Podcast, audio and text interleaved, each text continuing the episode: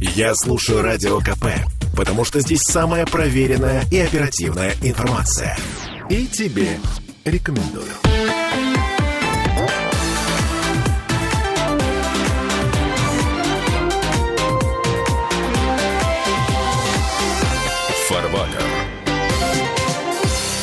Тут как-то совершенно незаметно, по крайней мере для большинства прогрессивной общественности, отметили юбилей. Вполне ничего себе серьезный юбилей. 30 лет прошло с тех пор, как был принят основной закон нашей страны. А кто помнит, как называется основной закон нашей страны? Уголовный кодекс? Административный кодекс? Налоговый кодекс? Кто-то помнит. И тишина. Кто-то Значит, помнит. депутат Госдумы Михаил Делягин, доктор экономических наук. Михаил Геннадьевич, здравствуйте. Здравствуйте.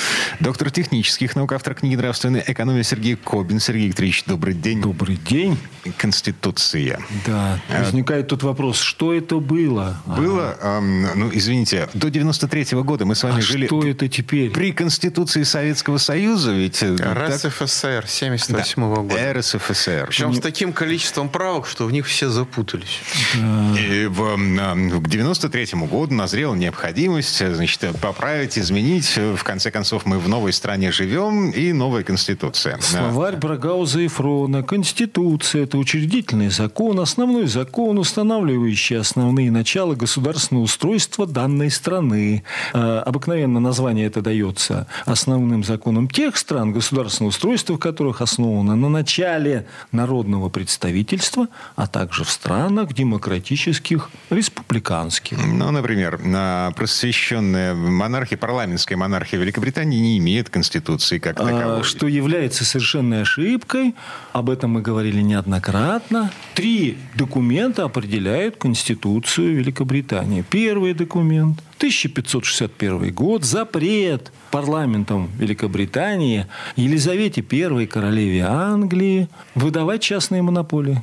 Кстати, кстати, у нас совсем недавно президент и правительство выдают с большим успехом частные монополии. Вы хотите сказать, что вот с тех Я самых еще не пор, закончил, да, это 16 первое. века этот закон действует? Еще как? В Великобритании. Второе, А, еще нет, как? в России не действует. Второе, у нас в России не у нас действует. нет Елизаветы I. Вот, вот, вот, вот правильно, Михаил Геннадьевич вот всегда очень точен, это правильно. Второй закон – это навигационный акт 1651 года. И я помню нашу первую встречу, или одну из первых наших встреч с Михаилом Геннадьевичем в студии «Комсомольской правды» в Москве, когда он говорил, да, они отменили все, но вот эти навигационные акты, как зайчики, как-то что-то, какой-то он пример такой приводил, они скакали и скачут до сих пор. То есть навигационный акт, он защищает с помощью таможни и покровительствует промышленностью и торговлей Великобритании. И третье, самый главный документ, который прячется от всех, по которым живут все, это вводить в заблуждение отставшие в промышленном отношении народы, страны и людей. Как вводят в заблуждение? Все очень просто. Для этого и существует Чарльз Дарвин с его учением о том, что человек животное. Адам Смит с его учением о том, что невидимая рука, как оказывается эта рука, невидимый закон всемирного тяготения, она определяет свободный так называемый рынок. И многие-многие труды Чарльза Остина Бирда, э, значит, э, Кейнса и так далее, и так далее. Целая плеяда авторов, которые вводят в заблуждение отставшие в промышленном отношении страны, народы и людей, к которым относится в том числе и наша Российская империя, впоследствии Советский Союз, впоследствии Российская Федерация. То есть система построена вот на тех документах, о которых сейчас говорил Сергей Кобин, она успешна потому, что это была первая в мире такая система, или потому, что она была, как это сказать, эффективна сама по себе? История протекционизма, понимая под протекционизмом покровительства промышленности и торговли государств, она начинается в основном, конечно, с Италии и с Византии, с Константинополя, а, но свое фундаментальное развитие она имеет, конечно, в Британии. С момента навигационного акта. Даже не так сильно повлиял запрет на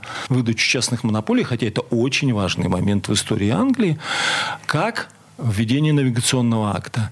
А, вот эти решения, они дают соответствующий эффект везде. И то есть неважно, есть где-то в какой-то стране документ, который называется Конституция, или нет такого документа, ни на одной из папочек в этом не и написано смысл Конституция. вводить в заблуждение. Поэтому в Америке неоднократно в Конгрессе дебатировался вопрос, что же выгоднее быть цивилизованной колонией Англии или быть независимым самостоятельным промышленным государством.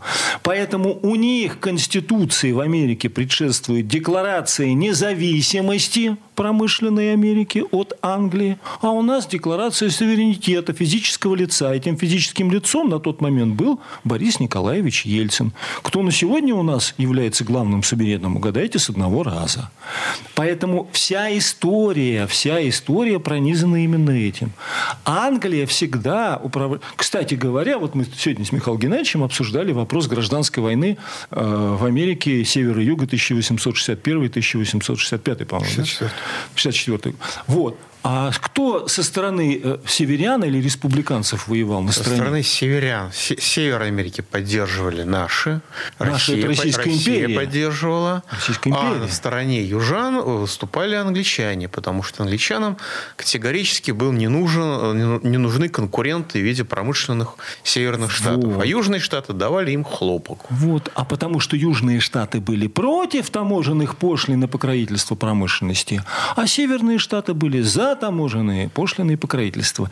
Северные штаты были за независимость промышленную, а те самые южные штаты они были за зависимость от Англии и с тем, чтобы стать цивилизованной колонией. Кстати говоря, другой вопрос. А сегодняшняя ситуация в Америке, которая происходит, она вам этого не напоминает? М, Поясните.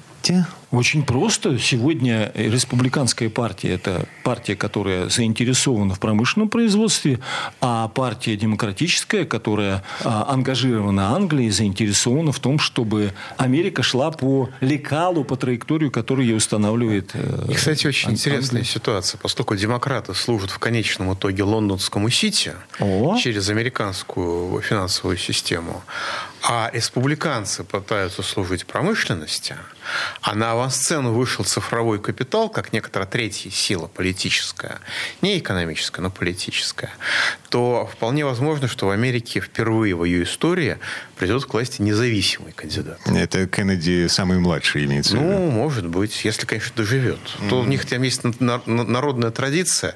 Чуть что не так, сразу убивать кого-нибудь из Кеннеди. Кстати, вспоминая Ну, Авраама, не народная, а управленческая традиция. Авраама Линкольна, да, которого убили, его якобы убили из-за решения вопросов по рабовладению. На самом деле его убили совершенно по другой причине, что его действия привели именно к победе промышленного лобби, именно тому, что Америка стала независимой промышленной державой.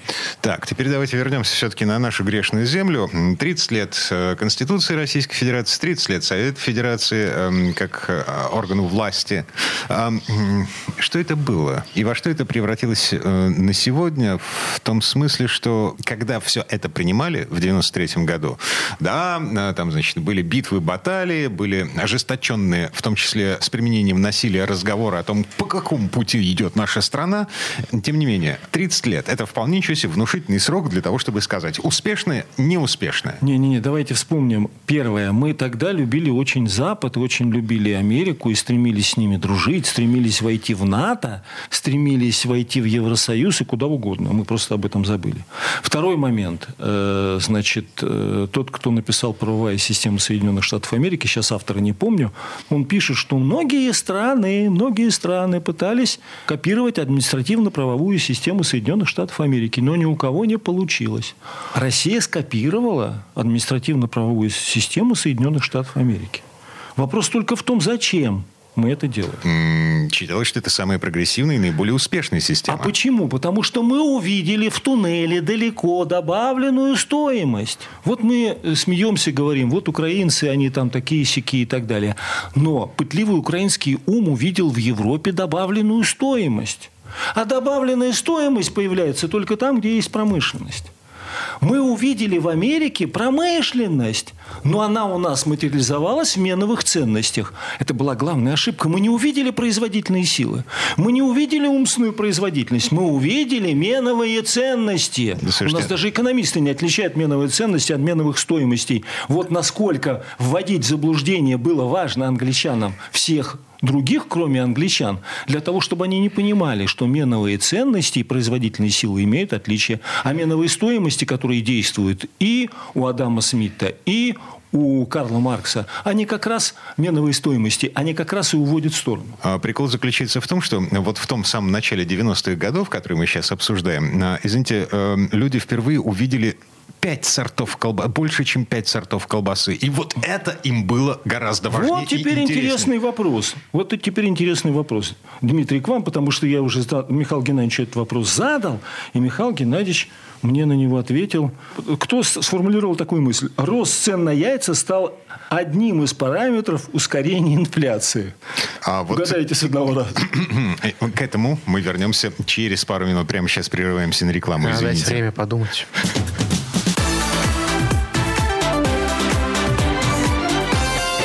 Фарватер.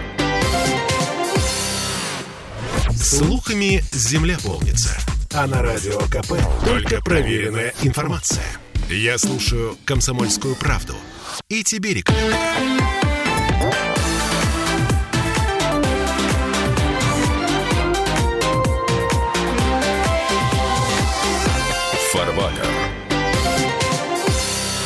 А мы вернулись в студию радио «Комсомольская правда». Две минуты на размышление. Сергей Кобин, доктор технических наук, автор книги «Нравственная экономия», дал мне на то, чтобы найти ответ на вопрос, собственно, кто сформулировал эту мысль. Рост цен на куриные яйца стал фактором...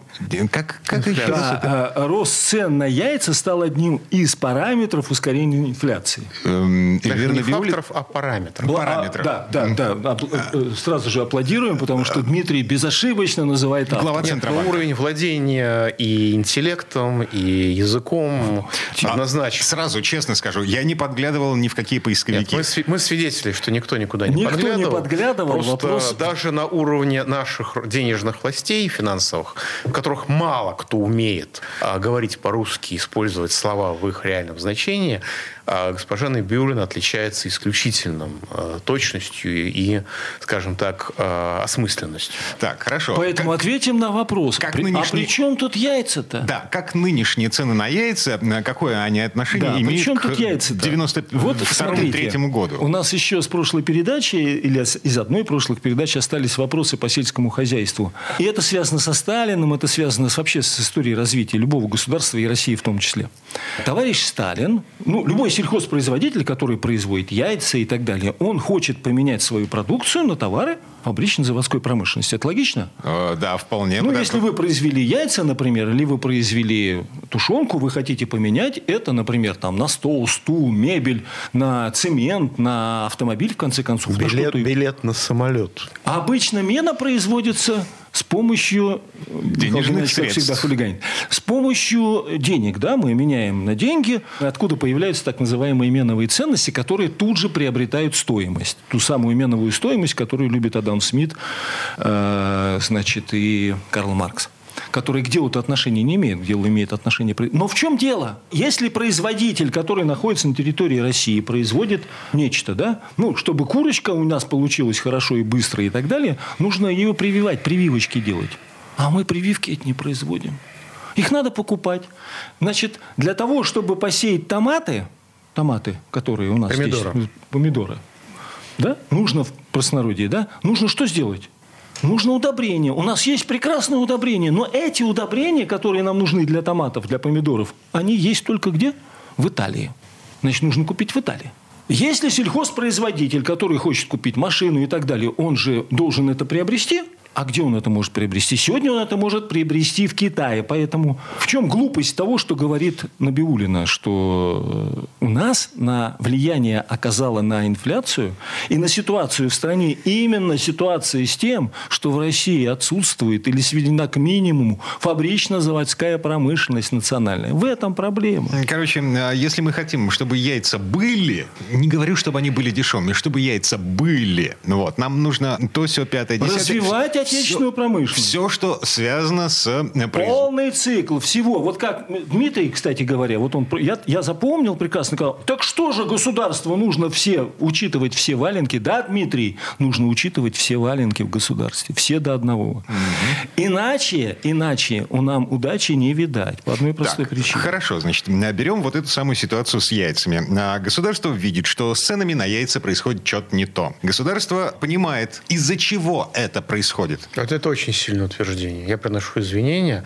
Расскажите, пожалуйста, кто в государстве мне понимает, из-за чего, понимает, из-за чего это происходит. Значит, признак первый. Первый фактор. Тот, который сказал Сергей Викторович. Кто у нас в государстве этот фактор назвал. Второй фактор – который к этому привел, это массовое уничтожение кур несушек по всей стране, осуществляемое в интересах крупного и крупнейшего бизнеса, которому не нравится конкуренция и который истребляет, насколько я могу предположить, средний а, и малый бизнес, а, и, и их курицы истребляет под предлогом тех или иных эпизоотий, заболеваний и так далее. Мы это проходили еще со свининой в 2012 году, когда к ВТО присоединились, когда резко упала рентабельность свиноводческих хозяйств, и, соответственно, малый и средний бизнес, который раньше был никому не интересен, стал восприниматься крупным как конкурент и стал массово истребляться под, под, под, под сурдинку разговоров об африканской чуме свиней. Там до, до, сказать, до стрельбы доходило в некоторых регионах, потому что фермеры это знали, что у них свиньи здоровые. Вот. Э, то есть у нас произошло массовое истребление производительных сил – в интересах монополий. Третье. Все говорят, ой, как хорошо стали жить. Даже какой-то депутат сказал из «Единой России». Граждане Российской Федерации стали жить очень хорошо, поэтому немедленно бросились потреблять самый дешевый источник животных белков. Это куриное мясо и яйца. Понимаете, когда вот люди бросаются на самый источник, а, самый дешевый источник животных белков а, от хорошей жизни, когда они живут в Африке. Вот жил человек на полтора доллара в день, мог есть сено сено и траву, стал жить на 2,5, появилась возможность прикупить мясо, он прикупает курочку. Когда в относительно цивилизованных странах люди начинают вдруг массово есть самое дешевое мясо и самый дешевый источник животных белков, это происходит не от роста благосостояния, а от его падения – Раньше человек мог попретендовать на свининку, мог понадеяться на говядинку, мог помечтать о баранинке. Ну, уровень благосостояния вырос настолько, что об этом мечтать уже больше нельзя. Ну, же статистика есть. Статистика показывает рост уровня жизни населения. В реальности это означает, что жить людям становится хуже. Поэтому люди переходят коротко, на самое дешевое мясо. Коротко добавляя к сказанному Михаилу Геннадьевичу, нужно слово «монополия» добавить существенным э, прилагательным. Частные, частные монополии. Ну, частные монополии, Те, которые, которые запрещены были еще которые, в 1561 да, году частные, в Англии. А у ча- нас нормально. Частные монополии, которые контролируют куски государства, используют их в своих целях. Которые контролируют государство и используют государство для достижения как раз... А в Англии это было запрещено еще без отсутствующей а у нас присутствующей Конституции еще в 1561 году. Нет, но это не аргумент в пользу того, чтобы отменить Конституцию. А, это аргумент в пользу того, чтобы применять законы правильно и внести соответствующую корректуру в Конституцию, чего делать нельзя категорически. А вот насчет поправок в Конституцию, насчет того, что нужно внести в Конституцию, мы поговорим чуть-чуть попозже. Прямо сейчас, а, слушайте, а объясните мне, пожалуйста, я не верю в то, что а, в недрах нашей власти нет людей, которые понимают, понимают вот то, о чем мы сейчас Знаете, говорили. А наша власть как таблица Менделеева. Чего только нет в ее недрах. Так. И люди, которые понимают, там тоже есть. Важно, так. что, понимаете, вот вы идете по лугу, вы же не видите, что там на глубине есть литий, или нефть, или руда. Вот точно так же. Вы а, сталкиваетесь с государственной властью, вы не видите, что внутри нее, наверное, есть какие-то умные, ответственные, честные люди. Вы с ними не сталкиваетесь. Вам это... Нет, нет внешних признаков, простите. Я а... прошу прощения. Вы, предположим, депутат или министр ну, я, например, и так далее. Депутат. Ну, Михаил Геннадьевич не, не, не характерный пример. Он не из богатых перешел в депутата, а он из людей пришел в депутата, и слава богу. Перестал быть человеком. Да. И стал депутатом, да. Так, рога еще не пробиваются. Да. Так вот, э, кстати, если что, мы можем объяснить очень легко три, три признака к физической необходимости присоединяется психологическая. Физическая, это понятно, есть э, спать, э, спариваться и так далее. А психологическая, это пока ты ешь, спишь, спариваешься, чтобы тебя самого не съели. Но у человека к этому присоединяется еще идейно-разумная, то есть нравственная деятельность. Это способность думать для других и жить, и создавать условия. А вот в том механизме, который описывает сейчас Михаил Делягин, депутат нет, этого Думы, нет. вот этого нет. Вот этого нет по причине того, что от добра Менделеев сказал про наших правителей и так далее, частные монополии, от добра добра не ищут. Если у человека их совокупность, там, N, я не знаю, 2 миллиона, 3 миллиона, 5 миллионов, 10 миллионов, но нас-то 147. Если человек не будет искать от добра, зачем мы это надо делать? -то? Они-то там есть в правительстве, которые могли бы, но их нет. Они есть физически, они есть психологически, но нравственно, с точки зрения идейно-разумной деятельности, способности жить для других, их нет. Это трупы. Так, и во всем в этом виновата криво написанная Конституция. А, у нас вообще Конституция не имеет отношения как таковой к документ Конституции. Это экономическая Конституция. В Америке после той Конституции, о которой а, они говорили изначально, декларации 1776 года, а, после Конституции, тысяча, э, вернее, политического эссе 1787 года была огромная дискуссия. Кстати говоря, есть замечательный труп Чарльза Остина Бирда, который состоялся в 1913 года, не от того, что он хороший от слова «замечать», ну, не значит, что он правильный. Это как раз та самая история, тот самый документ, из-за которого сегодня идут все войны, включая войну на Украине. Все войны, которые были, 1914 год, 1941-45 и так далее, и так далее, и так далее, они ведутся именно по методике Бирда, который написал, что не нужно торговать, а нужно воевать. Поэтому Конституция – это как способ у э, Бирда, как Конституцию превратить из способа торговать в способ воевать. Как это сделать? Вот это, это предложено. Так, но... Я все-таки хочу выступить в защиту Конституции Российской Федерации, потому что к нашим проблемам она, в общем, отношения практически не имеет. Вот я в свое время ее читал много раз, а последний раз я ее читал, по-моему, вместе с Исенбаевой, когда там поправки в нее вносили. Правда, для Исенбаевой это кончилось плохо. Она заявила, что как офицер вооруженных сил Российской Федерации не имеет к этим вооруженным силам никакого отношения ну, куда-то, и куда-то убежала. Вот. Но... Господа, прерываемся вот буквально на пару минут. Запомните, пожалуйста, эту мысль, мы с нее продолжим.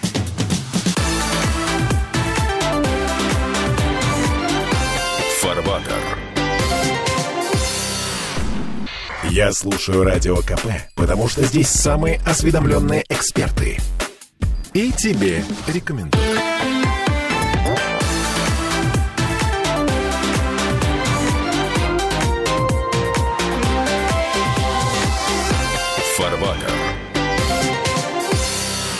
Вернулись в петербургскую студию радио «Комсомольская правда». Я Дмитрий Делинский, Сергей Кобин, доктор технических наук, автор книги «Нравственная экономия», Михаил Делягин, депутат Госдумы, доктор экономических наук, один из тех людей, кто читал Конституцию Российской да, я Федерации. должен сказать, что, ну, судя, по, судя по примеру Синбаева, это занятие небезопасное, но тем не менее, открою я ее, и вот главное право, которое нам гарантирует Конституция, это право на жизнь.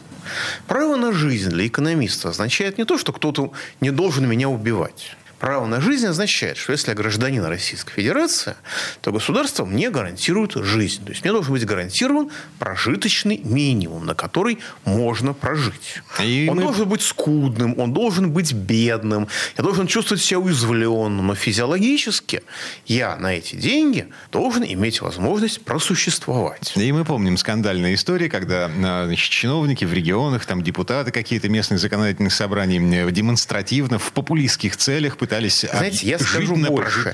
Я популистских целей, да, без всяких популистских целей, извините, я просто, мне было интересно, и году в пятом или в шестом я протянул 28 дней. Мне нужно, не нужно было покупать одежду, мне не нужно было покупать лекарств, мне не нужно было пользоваться транспортом, ну, почти не нужно, мало. Я, э, так сказать, не занимался никакими ремонтами, я даже ЖКХ из этих денег не платил, я 30 дней не дотянул. Я продержался 28 дней. Но что я хочу сказать? Российское государство категорически не гарантирует гражданам Российской Федерации даже этого в разы смехотворно заниженного прожиточного минимума. Он гарантируется рабоч... работающим полный рабочий день, он гарантируется пенсионерам, и то не всем, потому что тем, у кого социальная пенсия, у них среднегодовая социальная пенсия ниже прожиточного минимума, о чем заявляется официально, и э, гарантируется в последние годы детям, за что э, Владимиру Владимировичу Путину огромное человеческое большое спасибо. Всем, ну там в неявной форме гарантируется, но все-таки гарантируется через пособие. Всем остальным не гарантируется. И когда я об этом говорил в Думе, что, ну, ребят, у нас есть в Конституции право на жизнь, давайте мы его как-то реализуем. Надо мной никто даже не смеялся, понимаете? Вот ситуация, когда даже право на жизнь, записанное в Конституции, государством игнорируется, возникает детский вопрос. А какая разница, что там написано еще? Коротко говоря, в Конституции должны быть не написано ни количество колбаски или картошки, или там а, овощей, или даже прожиточного минимума, о котором говорит Михаил Геннадьевич. В Конституции должен быть определен порядок становления и развития государства. Давайте поймем причины, по каким у нас развалилась Российская империя. Но у нас 8 минут на это. У нас нет э, значит, конституционного конвента, что запрещено делать тогда, в свое время, Николаю II, на сегодняшний день президенту Путину, а до этого президенту Ельцину и так далее.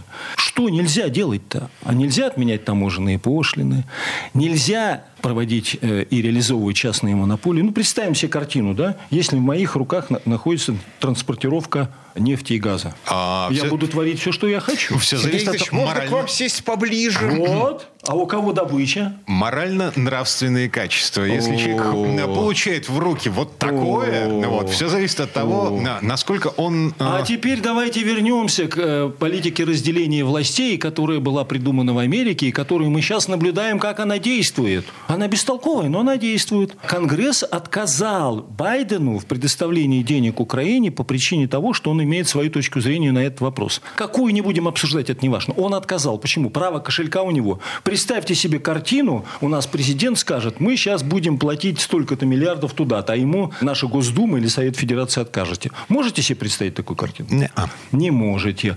А смысл этого всего, разделения властей-то для чего? Государственная Дума как раз и назначена была бы на американские манер для того, чтобы... Америки тоже там они еще те э, фрукты.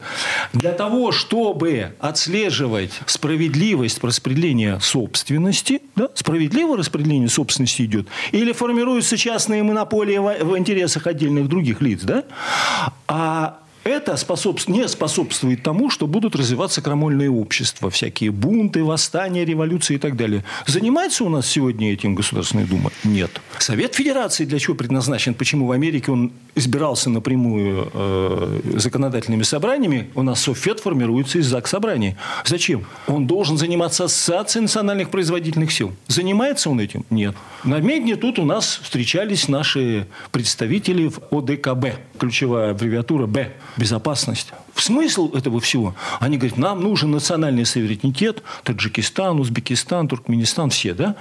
А мы, значит, вот будем вместе там. Это, это главная цель-то всей национального единства, это ассоциация национальных производительных сил. Спрашиваю, и у Михаила Геннадьевича в том числе, на каком языке это говорили? Он отвечает очень красиво. На каком? Пока, ну, говорит. Пока временно пока. на русском, скоро пока будут на... на английском. Вот. А почему Молдавию хотят на английский завести? А почему Украину завели на английский, хотя там они и по-украински-то с трудом говорят? По одной простой причине. Цель – разрыв национального единства. А что дает национальное единство? Промышленное производство. Национальную независимость с точки зрения промышленности. Вот ответ на все вопросы. Поэтому что можно и что нельзя, должен давать конвент. Он, у нас есть этот конвент? Нет. Есть у нас разъяснение по этому поводу? Нет.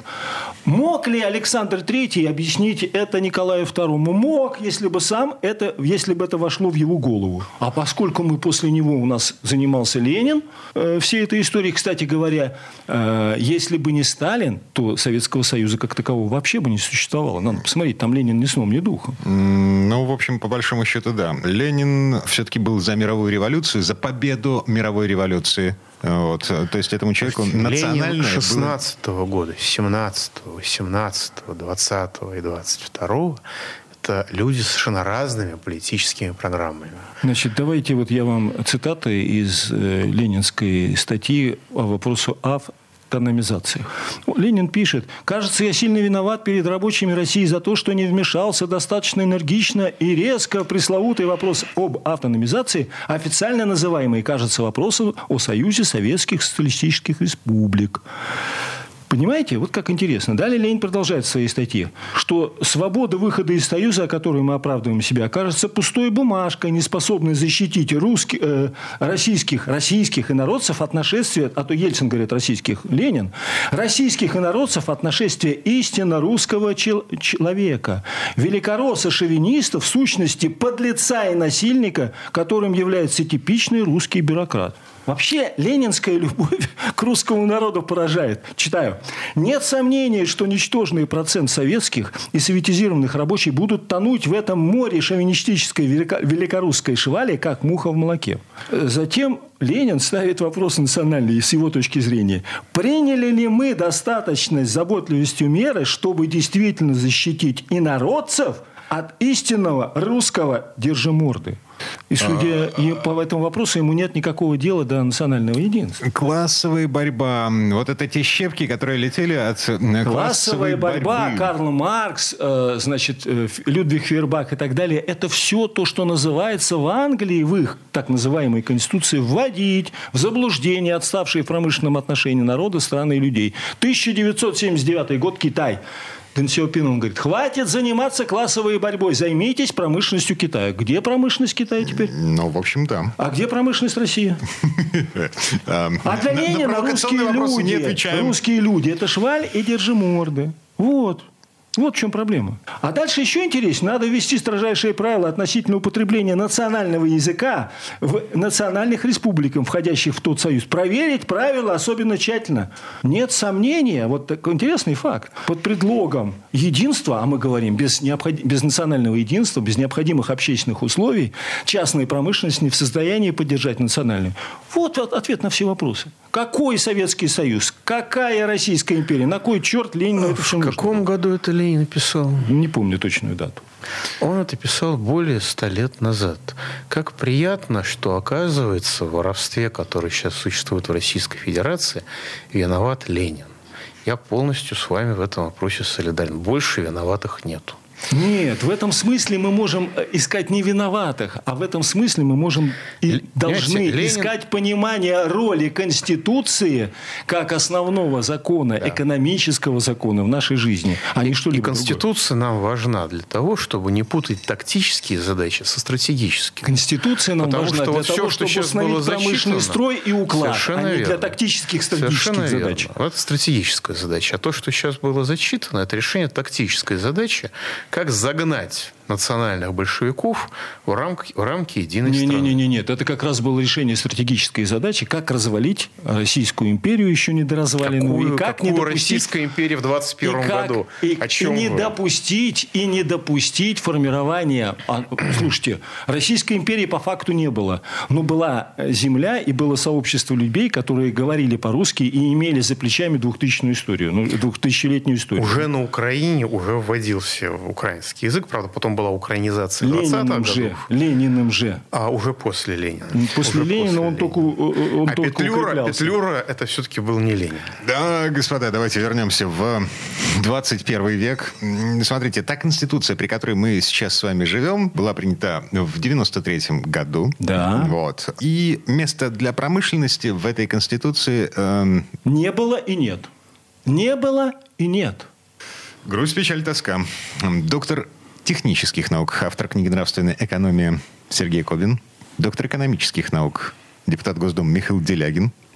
Коллеги, спасибо и до встречи через неделю. Всем доброго. Счастливо.